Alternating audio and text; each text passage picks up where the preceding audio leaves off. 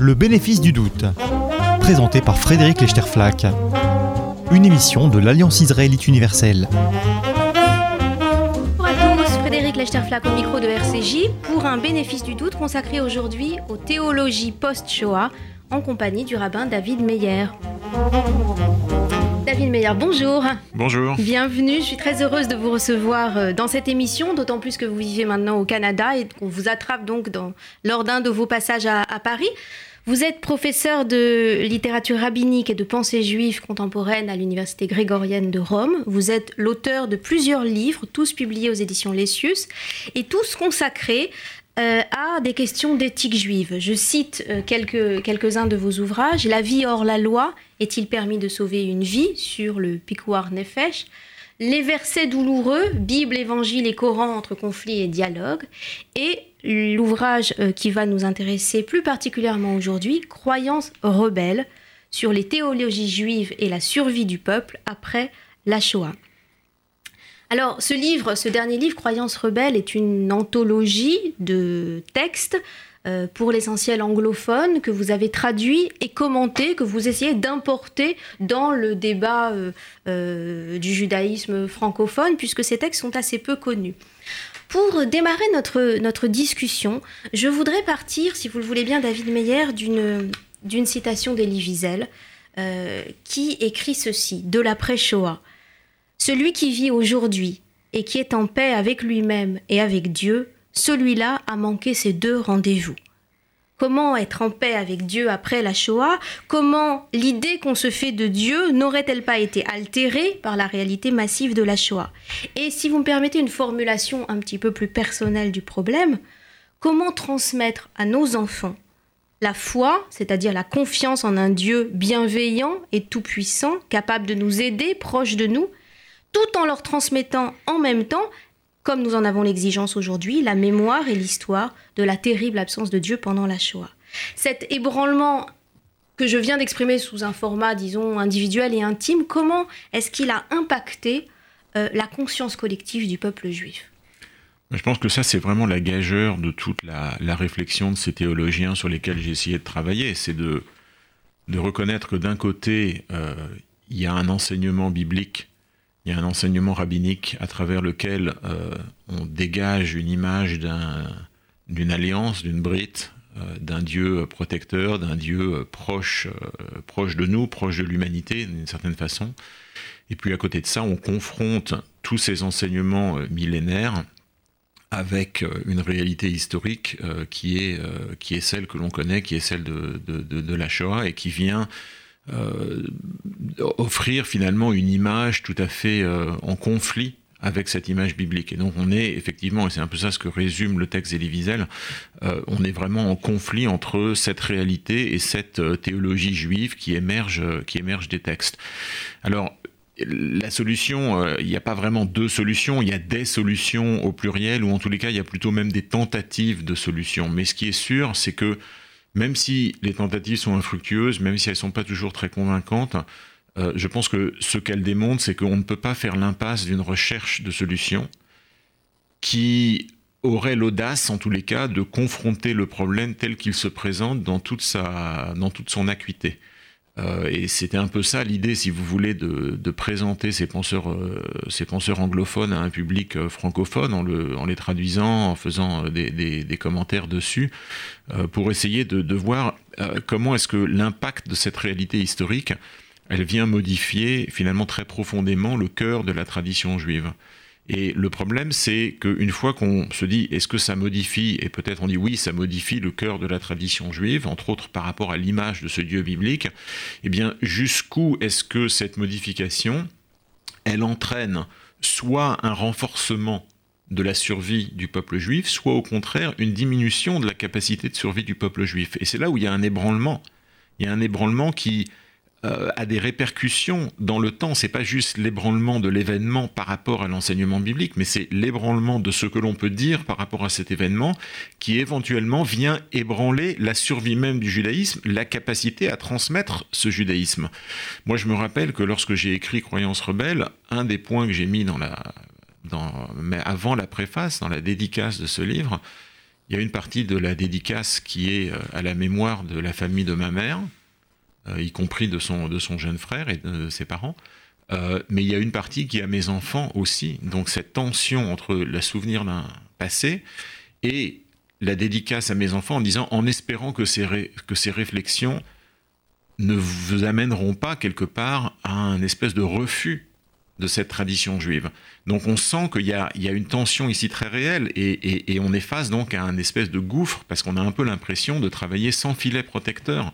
Théologiquement, on n'a pas de filet protecteur. Comment transmettre une tradition religieuse dans laquelle je ne suis pas en paix avec ce Dieu? On peut citer euh, aussi des textes d'Isaac Bashevik-Singer. Euh, certes, Dieu, tu as toutes les raisons du monde, et certes, je peux faire les commandements, mais il y a un commandement que je ne peux pas faire. Tu aimeras l'Éternel ton Dieu, je ne peux pas t'aimer, Père, pas en ce monde. C'est extrêmement fort, mais comment enseigner ça tout en garantissant la survie du, judaïsme et la survie de certains éléments ou de la totalité de la tradition? Donc on est vraiment dans une dialectique qui est pratiquement insurmontable. Mais cette dialectique proprement insurmontable entre croyance et incroyance, entre la volonté de croire et le refus de croire, est-ce qu'elle ne fait pas intrinsèquement partie de l'expérience juive de la foi? L'un des penseurs anglophones que vous citez, que vous commentez dans Croyance rebelle, Berkowitz, soutient que le trouble théologique a déjà été éprouvé à des époques antérieures à la Shoah. On peut en repérer par exemple certaines des grandes étapes dans le cri de Job contre Dieu dans la Bible ou dans la destruction de Jérusalem, euh, dans la destruction du temple, dans les massacres des croisés, l'expulsion d'Espagne, les pogroms aussi peut-être on retrouve à chaque fois les affres de la foi, c'est-à-dire la lutte des affligés avec Dieu. Est-ce que la rébellion contre Dieu n'est pas un trait caractéristique de la relation juive à Dieu? Lui, son argument, c'est de dire, mais si on revient sur une définition euh, juive, mais en même temps biblique, parce qu'il n'y a pas que Job, il y a aussi le sacrifice d'Isaac, qui est aussi dans la, dans la révolte d'une certaine façon, en tous les cas jusqu'à un certain point, eh bien, est-ce que dans ce cadre de la rébellion, est-ce qu'on n'a pas là un, espace dans lequel on peut loger cette réalité de, de, de, la Shoah. Et c'est un peu ça son, son, argument. Donc il dit en même temps, il y a une réalité complètement nouvelle et euh, qui n'a pas de précédent, c'est la Shoah. Et en même temps, il y a un cadre de référence dans lequel on peut trouver un lieu, peut-être limité, peut-être restreint, mais dans lequel on peut loger nos propres doutes sur Dieu suite à la Shoah et on peut les loger dans ce cadre-là de référence de la tradition rabbinique. Une part de la tradition religieuse juive a longtemps cru bon d'opposer à la réalité des malheurs et des souffrances collectives une explication toute trouvée par le mipne chataeinu, littéralement à cause de nos fautes. C'est la punition collective. Mais face à l'expérience massive de la Shoah, face à ces millions d'hommes et de femmes et d'enfants innocents massacrés, l'interprétation par la punition collective, elle est inacceptable, elle est proprement scandaleuse. Ce à quoi vous faites référence, c'est vraiment la littérature euh, d'abord prophétique, c'est vraiment euh, le credo des prophètes, c'est toujours à cause de nos fautes, mais on a quand même un certain nombre d'exemples de Midrashim euh, qui sont quand même beaucoup plus audacieux et beaucoup plus accusateurs d'une responsabilité de Dieu dans la destruction et dans la souffrance qui ne serait pas expliquée par nos fautes. On trouve là des textes euh, anciens de l'Antiquité euh, de Midrashique. On, retrouve ça, vous avez évoqué la période peut-être des croisants, mais on retrouve ça certainement au Moyen Âge avec là des piyutim. qui accusent Dieu, qui vraiment qui pointent un doigt accusateur contre Dieu et qui mettent Dieu face à sa propre responsabilité en disant mais tu as dit toi-même dans la Torah si ça et ça et puis regarde ce qui se passe. Donc ça on a des textes comme ça, on en a peu, hein, il faut reconnaître, on en a peu dans l'ensemble, et la communauté juive, pendant tous ces siècles, a trouvé un réconfort dans euh, l'idée de la rétribution et que donc quelque part toutes ces souffrances, toutes ces souffrances étaient quand même d'une façon ou d'une autre à cause de nos fautes. Là où ça a vraiment changé, c'est quand même à partir de la période de l'expulsion d'Espagne où là on a été confronté, la communauté juive a été confrontée à euh, une souffrance finalement tellement collective que euh, le à cause de nos fautes n'était plus vraiment suffisant. Parce que à cause de nos fautes, on peut toujours s'en sortir euh, si on ne le considère pas soi-même comme s'appliquant à sa propre personne, mais qu'on le renvoie à quelqu'un qui est plutôt anonyme. Alors plus on va dans les temps anciens, plus c'est facile parce que l'information circulait pas de la même façon qu'elle circule aujourd'hui, etc. Mais quand on était déjà à la période de l'expulsion d'Espagne, d'un seul coup, là, il y a toute une communauté qui souffre en même temps. euh, et que cette fois-ci parler de à cause de nos fautes dans une dans un système où il y a une telle souffrance communautaire partagée de façon simultanée, de façon horizontale, c'est devenu très compliqué et les rabbins là ont inventé d'autres choses. Mais c'est véritablement avec la Shoah que l'idée d'un Dieu providentiel, d'un Dieu qui intervient dans l'histoire des hommes, qui se mêle de l'histoire des hommes, cette idée, elle devient pour certains absolument impensable. À l'époque euh, moderne, à l'époque contemporaine, euh, l'idée d'un Dieu providentiel, elle avait quand même été très écornée déjà depuis le début de la modernité. Euh, et il y a pas mal de penseurs anglophones, il y en a un en particulier qui s'appelle Borowitz, qui lui est un penseur très libéral, mais Borowitz a une, fait des remarques qui sont très intéressantes, qui est de dire attention, la crise du judaïsme par rapport à ce Dieu providentiel n'est pas liée à la Shoah. Euh, elle est liée déjà à ce qui s'est passé avec toute la modernité. La modernité a remis en cause la possibilité de croire dans un Dieu qui soit providentiel dans le sens où la tradition euh, biblique et rabbinique l'avait enseigné. Donc ça, ça avait été bien écorché déjà à cette, à cette période-là. Ça a été écorché beaucoup plus fortement encore après la Shoah, parce que alors là, évidemment, imaginez l'idée d'une rétribution et euh, à cause de nos fautes qui seraient liées à la Shoah devient complètement obscène, quelque part comme, euh, comme réflexe théologique, donc ça a été complètement rejeté.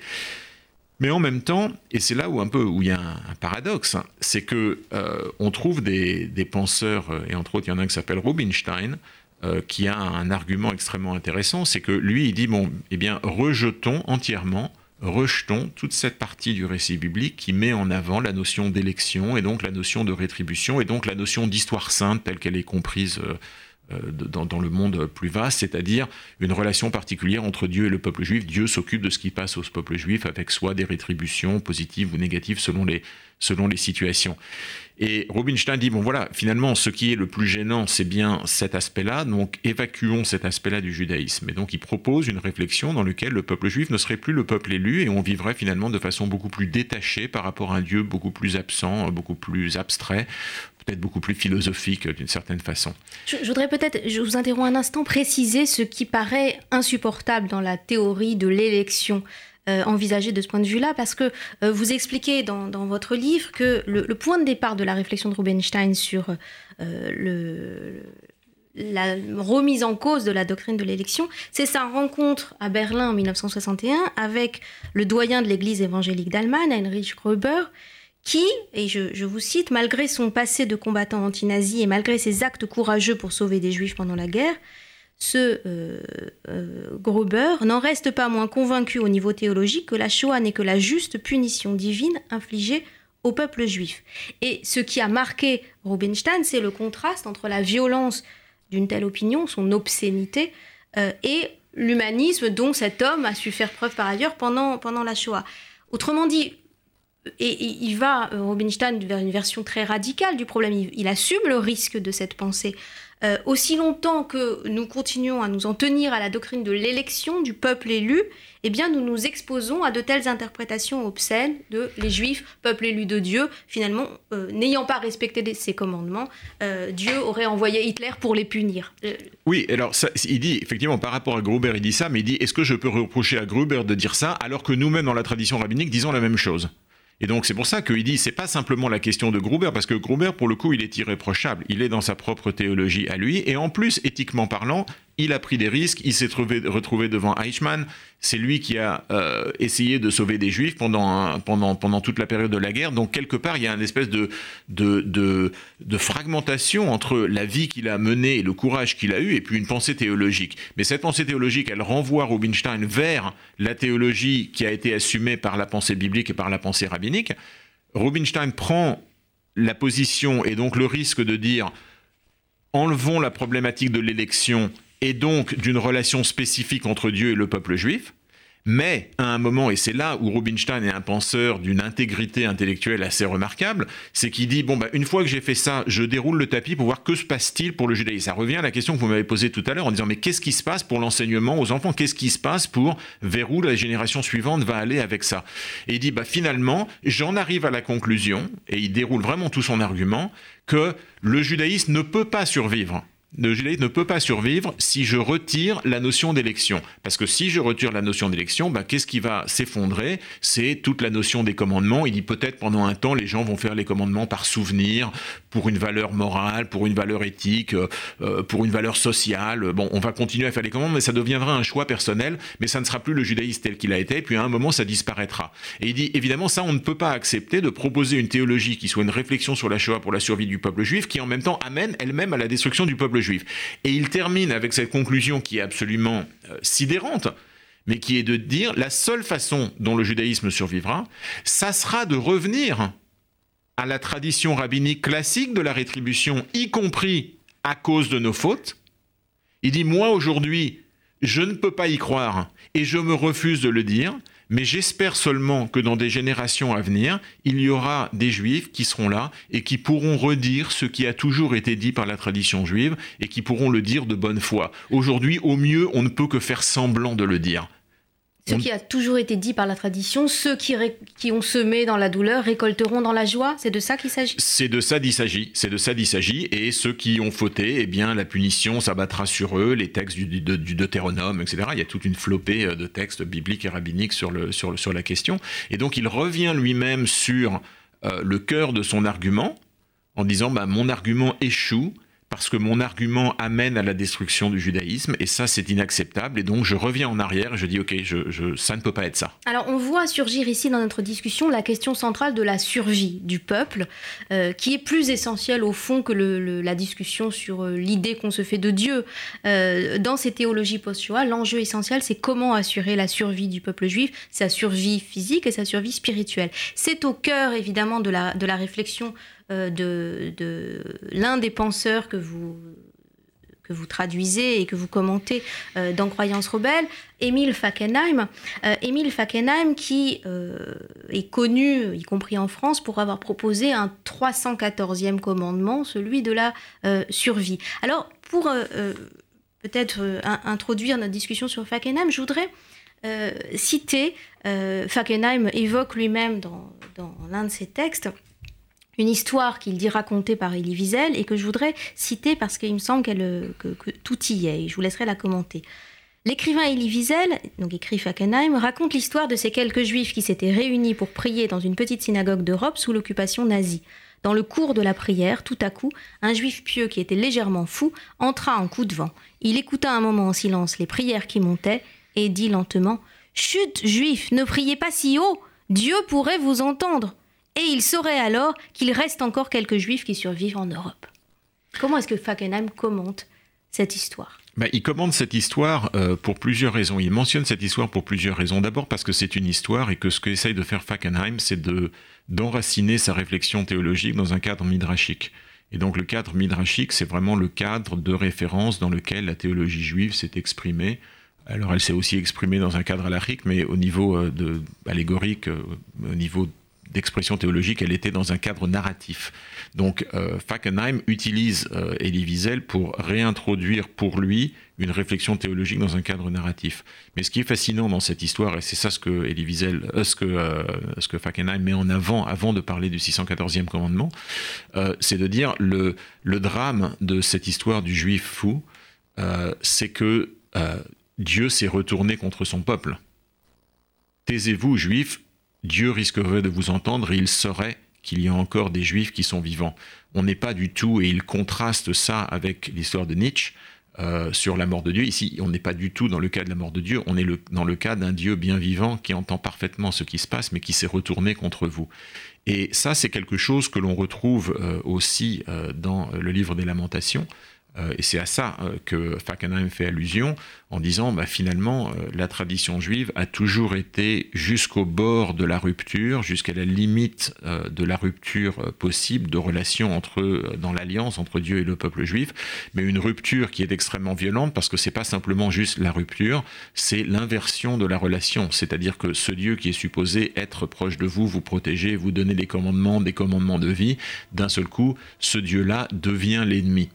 Et euh, ce que fait remarquer euh, Fagenheim, c'est que, euh, évidemment, à la fin du livre de Echa, à la fin du livre des Lamentations, alors que ça se termine sur la possibilité de l'inversion de cette relation, eh bien, on répète un verset qui d'un seul coup vient remettre un peu d'espoir dans tout ça et qui vient dire quelque chose d'un peu plus, euh, positif sur cette, euh, sur cette relation. Donc, le judaïsme a toujours été, a toujours avancé jusqu'au bord du précipice et qu'au dernier moment, il y a eu un pas, euh, un pas de recul. Et il se dit, mais là, cette fois-ci, après la Shoah, on est dans le précipice. Et il faut donc envisager effectivement que dire et quelle réflexion juive apporter alors que nous sommes dans le précipice et que nous n'avons pas le réconfort du livre des lamentations qui a fait ses quelques pas en arrière et qui s'est retrouvé sur la terre ferme. Donc on n'est plus sur la terre ferme théologique. Qu'est-ce que c'est le, commandement de survie pour Fackenheim alors? Qu'est-ce que ça signifie? Il y a cette, phrase très connue, la voie prescriptive d'Auschwitz, qui interdit aux Juifs de donner à Hitler des victoires posthumes. Qu'est-ce que ça veut dire, donner à Hitler des victoires posthumes? Pour Fackenheim, il nous reste trois minutes, euh, David Meyer, pour cette émission, mais on reviendra sur ce thème la semaine prochaine. Ben, pour Fackenheim, euh, empêcher Hitler d'avoir une victoire posthume, c'est faire tout ce qui est nécessaire. Et il insiste sur le mot tout, tout ce qui est nécessaire pour garantir la survie du judaïsme à tout prix, sans aucun compromis. C'est exactement de ça dont il parle. En disant, nous avons fait l'expérience de la destruction absolue, nous devons donc réagir à la destruction absolue par la survie absolue. Donc c'est ça ce que cherche à dire euh, Fackenheim. Encore une fois, il s'appuie sur une histoire d'Elie Wiesel, puisque euh, l'idée de base, c'est cette comparaison que Elie Wiesel avait proposée entre euh, la révélation sinaïtique et l'expérience d'Auschwitz, en disant bah, finalement, il y a des moments paradigmatiques dans le judaïsme. un moment paradigmatique, ça a été la sortie d'Égypte. Un autre moment paradigmatique, ça a été le don de la Torah sur le Sinaï.